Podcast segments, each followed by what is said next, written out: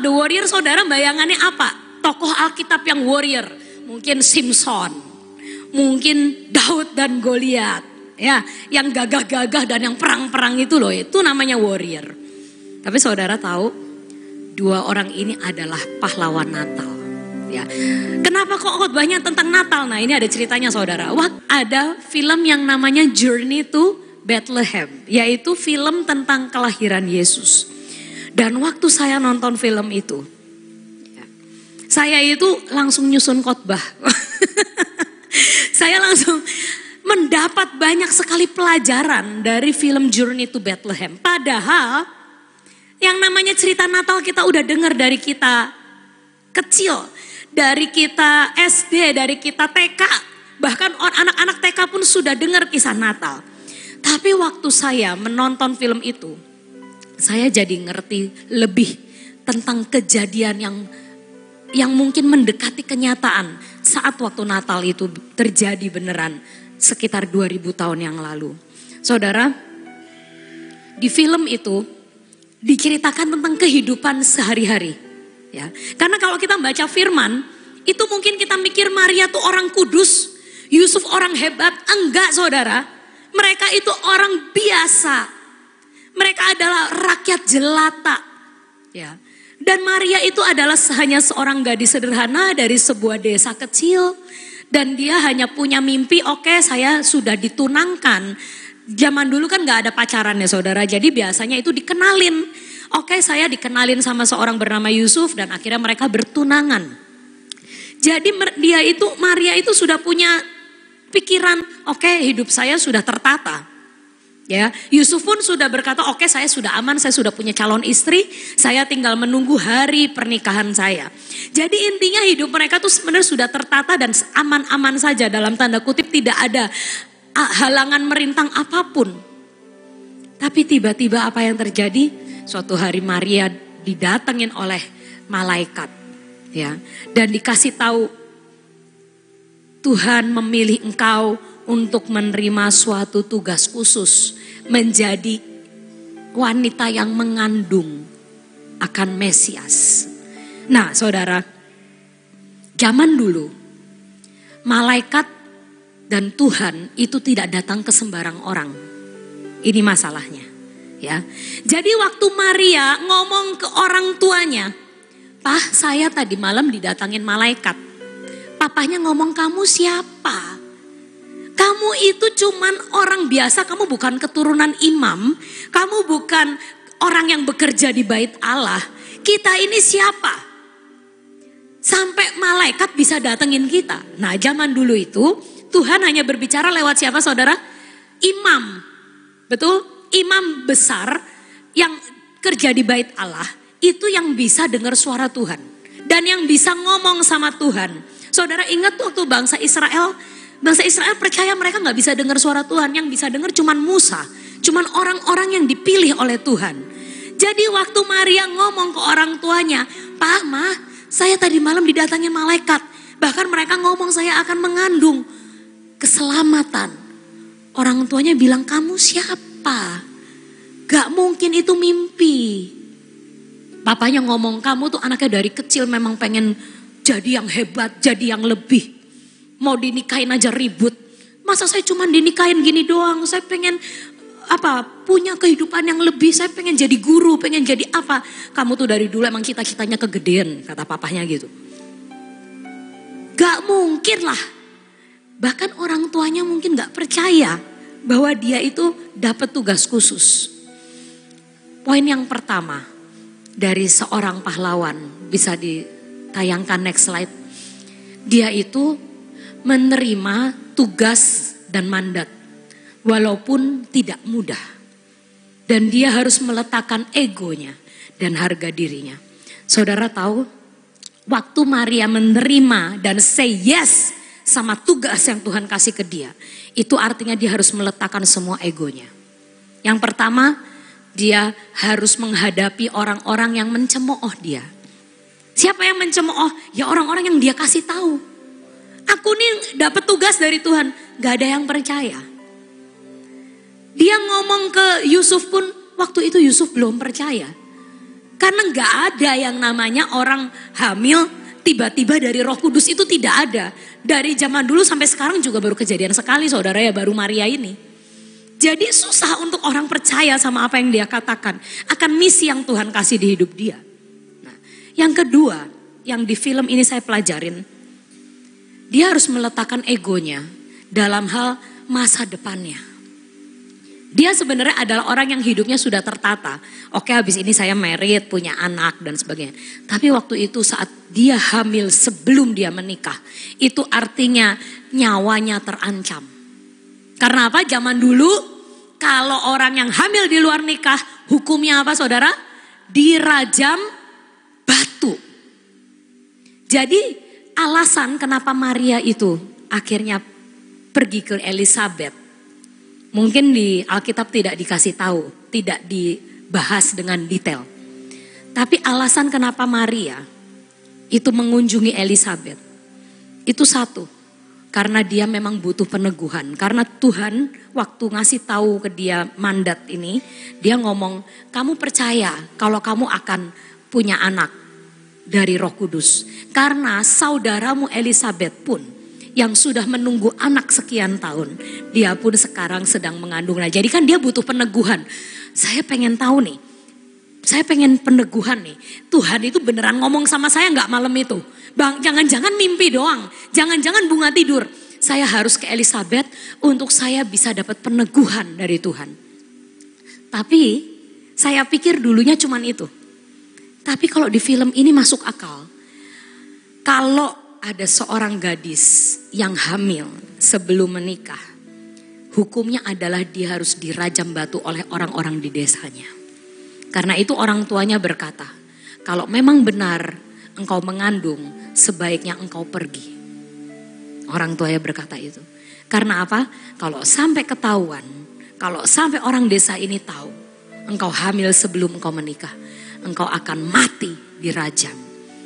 Jadi waktu hari itu hidup Maria yang tadinya aman-aman aja, baik-baik aja, tidak ada halangan merintang.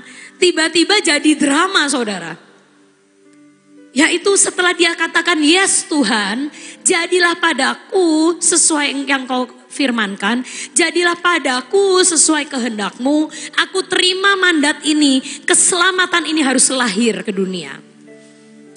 Itu dia meletakkan semuanya. Dia meletakkan ego, meletakkan masa depan, meletakkan kenyamanannya, meletakkan keamanannya. Dan dia menjalani apa yang harus dijalani. Itu yang pertama. Bahwa orang yang mau menjadi pahlawan, kenapa Maria dan Yusuf disebut pahlawan? Karena mereka adalah orang yang menerima tugas dan mandat walaupun tidak mudah. Dari segi Yusuf, apa yang harus dia letakkan? Egonya juga Orang tuanya waktu mendengar kabar Maria datang ke orang tua Yusuf. Dan ada orang tuanya Yusuf juga. Berarti kan Yusuf kan punya papa mama kan? Mendengar nggak penjelasan calon mantu, calon mantunya ini? Mendengar. Saya didatengin Tuhan. Malaikat. Lalu saya disuruh mengandung anak dari roh kudus. Orang tuanya Yusuf kira-kira reaksinya apa saudara? Kalau engkau menjadi orang tua, terus calon mantumu ngomong, aku sudah hamil. Apakah puji Tuhan? Enggak mungkin. Ya kan? Kamu yang benar sih. Kamu mengkhianati anak saya ya. Gitu dong pasti. Enggak, ini beneran dari roh kudus. Beneran malaikat datang menaruh benih ilahi dalam perut saya. Orang tuanya anggap bisa nerima saudara. Enggak. Dan di, di depan Yusuf dan Maria orang tuanya Yusuf berkata, udah cerai saja, kamu pisah saja. Makanya dikatakan di Alkitab Yusuf berkata mau ber, menceraikan Maria diam-diam. Ya karena orang tuanya gini terus nyap-nyap-nyap terus di belakangnya. Ini perempuan gak bener. Ini perempuan pasti selingkuh di belakang kamu. Ini pasti perempuan bla bla bla bla. Saya nggak terima anak baik-baik kayak kamu. Rajin kerja, rajin menabung. Dapat orang seperti ini. Wah ya pasti orang tuanya udah pasti cerewet ya di belakangnya. Tapi Yusuf setelah dia mendapat peneguhan dan mimpi dari malaikat, jangan ragu-ragu, ambil Maria menjadi istrimu. Di film itu akhirnya apa yang Yusuf lakukan? Dia nyusul Maria di rumahnya Elizabeth. Ini masuk akal. Karena apa? Maria nggak mungkin balik ke desanya. Selama dia hamil dan perutnya membesar itu dia tinggal di rumah Elizabeth. Jadi Yusuf itu nyusulin Maria ke rumahnya Elizabeth, nikahnya di rumahnya Elizabeth. Itu masuk akal ya. Itu yang nggak dibahas di Alkitab. Jadi yang nikahkan itu kalau ceritanya di film itu yang nikahkan itu suaminya Elizabeth yang adalah imam yaitu Zakaria ya. Yang yang lucunya adalah Zakaria waktu itu lagi bisu Saudara. Nah, lagi bisu karena lagi dihukum Tuhan, nggak percaya nih mau dapat anak ya. Jadi Zakaria ini menikahkan dalam kondisi bisu. Nah, itu lucu juga ya. Itu itu guyon-guyonnya di Alkitab. Eh di Alkitab di film. Tapi saya merenungkan, iya ya Tuhan, terlalu banyak ego yang harus diletakkan. Yusuf pun harus berkata, oke, okay, aku akan menikahi engkau. Tapi Yusuf harus menunggu sampai Maria. Ya, jadi gini loh, belum nih sudah nikah tidak honeymoon, ya kan? Istilahnya gini, orang kalau nikah kan pengennya honeymoon, ya, seneng, menikmati pengantin baru boro-boro Yusuf. Ya, begitu nikah langsung ketemu wanita hamil yang mungkin tiap hari muntah, tiap hari wah macam-macam. Jadi Yusuf pun meletakkan egonya. Dia harus menghadapi orang tuanya dan berkata, saya percaya bahwa ini dari Tuhan. Saya percaya bahwa ini ketetapan Tuhan. Karena saya juga mendapat peneguhan secara pribadi. Dan akhirnya Yusuf juga memutuskan untuk menerima tugas dan mandat. Walaupun itu tidak pernah mudah. Dan yang kedua, orang yang menjadi pahlawan itu adalah mereka yang menghadapi hal-hal yang natural, tetapi mereka akan mendapat tuntunan yang supranatural. Amin. Mereka orang yang menghadapi hal-hal natural artinya apa saudara? Saudara tahu, untuk Yusuf Maria akhirnya menggenapi firman Tuhan yang diucapkan oleh nabi-nabi. Nabi-nabi berkata apa? Akan lahir juru selamat di Efrata, di Bethlehem. Jadi memang Tuhan itu skenario nya ilahinya adalah Yesus juru selamat harus lahirnya di Bethlehem. Padahal waktu itu mereka nggak lagi di Bethlehem. Ya kan mereka lagi di rumahnya Elizabeth. Tapi karena yang namanya tuntunan Tuhan itu harus terjadi maka mereka menghadapi hal-hal yang sepertinya kasat mata itu masalah. Ya. Ya itu apa? Tiba-tiba lagi enak-enak, oke nunggu waktunya lahiran, ya. Tiba-tiba datang peraturan semua orang harus kembali ke kota asal mereka karena mau ada uh, sensus penduduk. Ya. Zaman dulu sensus penduduk itu kamu harus balik ke kota kamu masing-masing baru dihitung jumlah kepala keluarga berapa, jumlah enak. Waktu itu di film itu, Yusuf itu berargumen dengan petugas sensus ya tentang dari orang yang yang ngasih surat ke dia. Orangnya berkata ini ada peraturan pengumuman dari pemerintah bahwa kamu berdua kamu bukan penduduk sini, kamu dari mana? Pak saya dari Bethlehem, Efrata. Lalu orang begitu berarti dalam waktu satu dua hari kamu harus berangkat ke Efrata. Yusuf itu nego. Ya, dia menghadapi hal-hal yang natural. Pak, istri saya ini dalam masa-masa mau melahirkan. Dan zaman dulu nggak ada dokter, nggak ada USG. Jadi sebenarnya nggak tahu kapan lahiran, tapi kan sudah besar sekali perutnya. Jadi saya nggak tahu nih kapan Pak. Tapi saya jamin kalau saya perjalanan dari sini ke sana, itu bisa jadi istri saya melahirkan di tengah jalan gitu loh. Dan nggak mungkin buat kami untuk pergi. Tapi orangnya berkata, kamu milih pergi atau milih di penjara dan istri kamu melahirkan di penjara. Hadapin hal-hal natural nggak itu namanya? Natural, artinya apa? Hadapin masalah, menghadapi pergumulan yang di depan mata, yang kasat mata. Tapi semua itu sebenarnya adalah suatu skenario karena Tuhan ingin anaknya yang tunggal lahir di Bethlehem supaya semua nubuatan dari nabi-nabi itu tepat. Dan saudara tahu di film itu akhirnya Maria yang besar perutnya itu harus naik ke ledai melewati jalan tol. Jalan tol bukan saudara? Enggak ada lah zaman dulu jalan tol. Jalan yang berbatu-batu. Dan waktu dulu tuh jalannya itu ya saudara, ini kan gunung-gunung itu biasanya mereka bikin jalan seadanya untuk orang lewat dari batu yang sangat besar-besar ya. Dan itu yang mengerikan adalah sering kali ada penyamun saudara. Ya, jadi nggak aman perjalanan malam waktu pas dulu itu. Penyamun tuh apa? Orang yang suka ngerampok di tengah jalan. Karena kalau malam sepi sekali, ya. Jadi orang tuh bisa tiba-tiba muncul nodong kayak gitu. Jadi di film itu dikatakan memang aduh saya tuh ngerasa waktu mereka disuruh dan dipaksa Tuhan untuk ke Bethlehem aja itu adalah suatu hal natural. Itu adalah suatu persoalan yang kasat mata. Itu adalah suatu penderitaan yang kasat mata yang harus mereka hadapi. Tapi tuntunannya tetap supranatural, ya. Sampai dan waktu pas Yusuf harus menghadapi ini katanya anak Allah, katanya anak dari benih ilahi, tapi saya nyari tempat buat dia lahiran aja kok susah banget. Semua semuanya tutup. Nah, saudara tahu kenapa dia harus lahir di kandang? Selain karena itu artinya dia mau menghinakan dirinya sedemikian rupa untuk keselamatan manusia. Tapi waktu zaman itu saya jadi ngerti dari film juga. Kenapa Allah mengizinkan Yesus lahir di kandang. Karena waktu malam itu, sensus penduduk itu, pengawal-pengawal dan pegawai-pegawai Herodes sedang mencari Yesus. Benar? Di, di ayatnya kan ada. Waktu orang majus datang kepada Herodes, Herodes berkata, oke okay, temukan anak itu.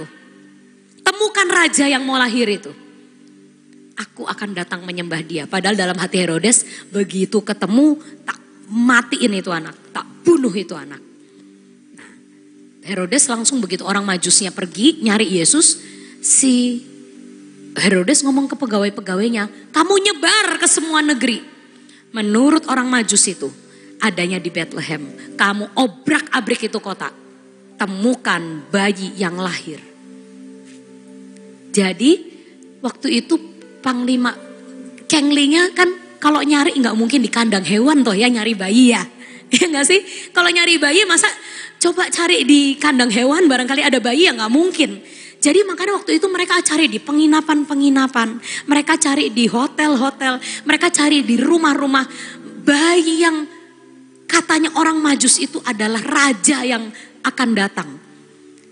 Makanya waktu itu Tuhan izinkan, Allah izinkan Yesus lahir di kandang supaya selamat dari incaran Herodes. Nah, jadi saudara, persoalannya sih kasat mata.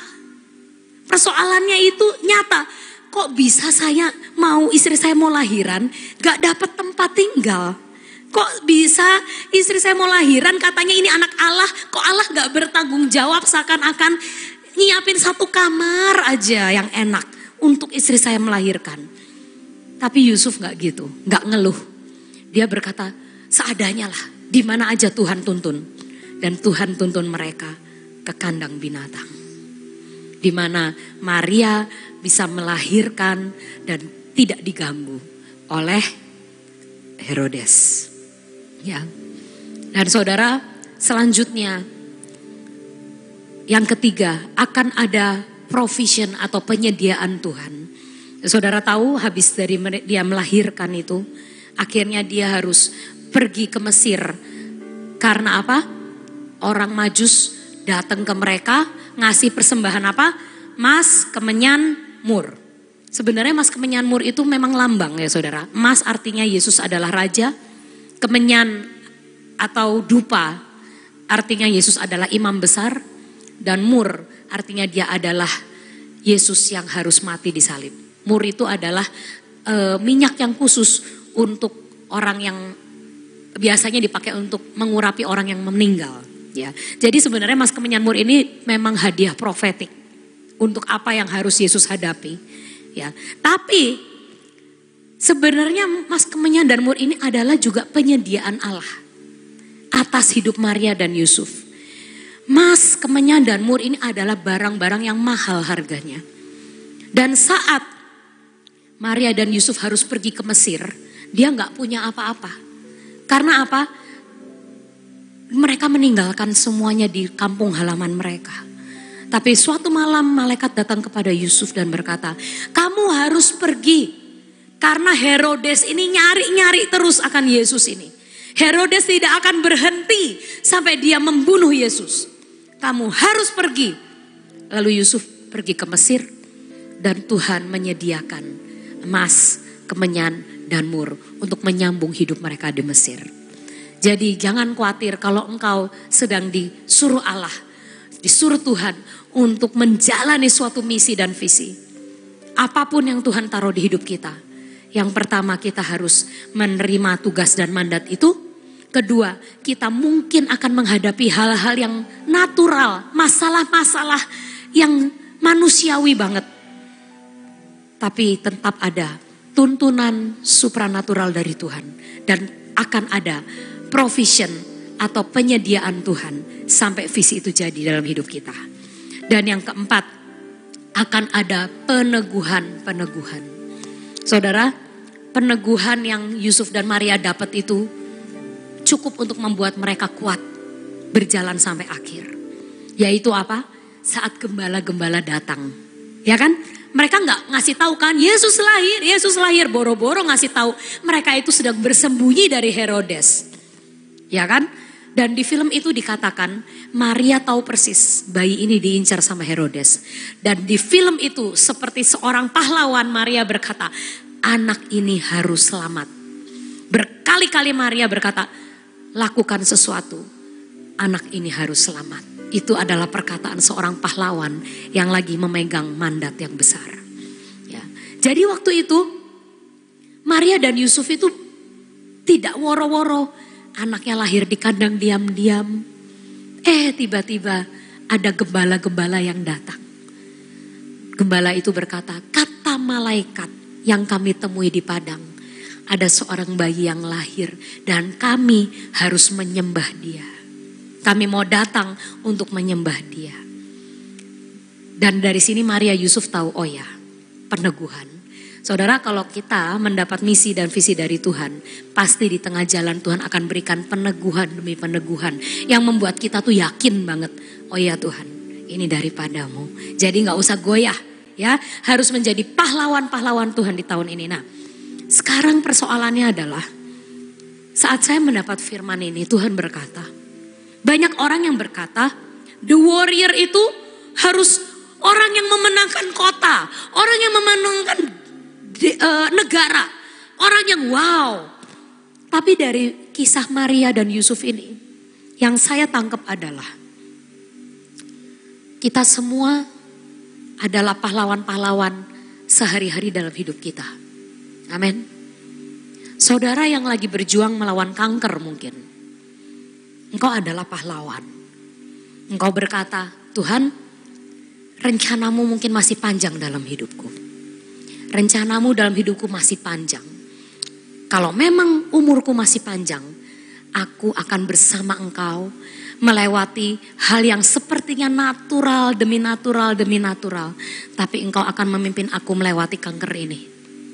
Secara supranatural dan Tuhan akan menyediakan yang aku perlukan untuk aku sampai kepada destiniku. Tidak ada pemotongan destiny.